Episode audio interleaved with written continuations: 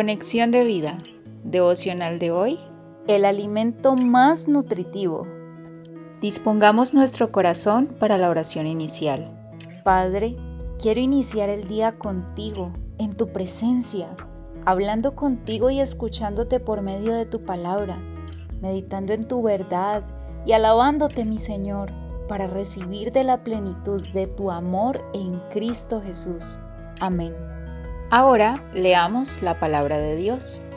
Jeremías capítulo 15, versículo 16. Fueron halladas tus palabras y yo las comí, y tu palabra me fue por gozo y por alegría de mi corazón, porque tu nombre se invocó sobre mí, oh Jehová, Dios de los ejércitos. Salmos capítulo 119, versículo 103. Cuán dulces son a mi paladar tus palabras, más que la miel a mi boca. La reflexión de hoy nos dice, la palabra de Dios es nuestro mejor alimento. Debemos aprender, por tanto, a deleitarnos y tomar cada enseñanza como la fuente de nuestro crecimiento espiritual.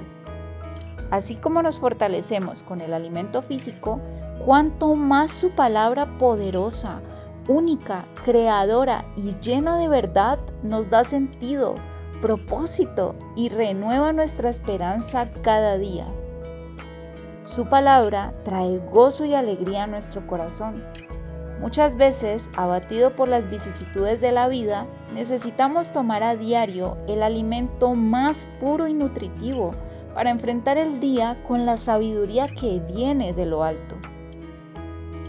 Es uno de los propósitos de este devocional que, alimentándonos de su palabra, crezcamos en el conocimiento de Cristo y fortalezcamos la relación con nuestro Padre amoroso hablando con Él, leyendo y meditando en su palabra y dando la alabanza que merece su nombre, porque la alabanza surge de un corazón agradecido, de un corazón lleno de su paz indecible que supera todo entendimiento, de la cual somos llenos cuando estamos en su presencia.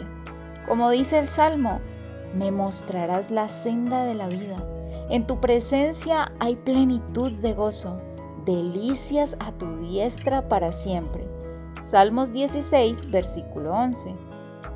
Finalmente, cuando hemos compartido este tiempo con el Padre, compartamos este devocional para que otros reciban de este alimento y tengan una herramienta para que no caigan en la desnutrición espiritual, que es más grave y tiene consecuencias eternas pues su palabra nos corrige, nos orienta, nos prepara para buenas obras, las cuales Dios ha dispuesto de antemano para que andemos en ellas. Segunda de Timoteo 3:16, Efesios 2:10. Visítanos en www.conexiondevida.org.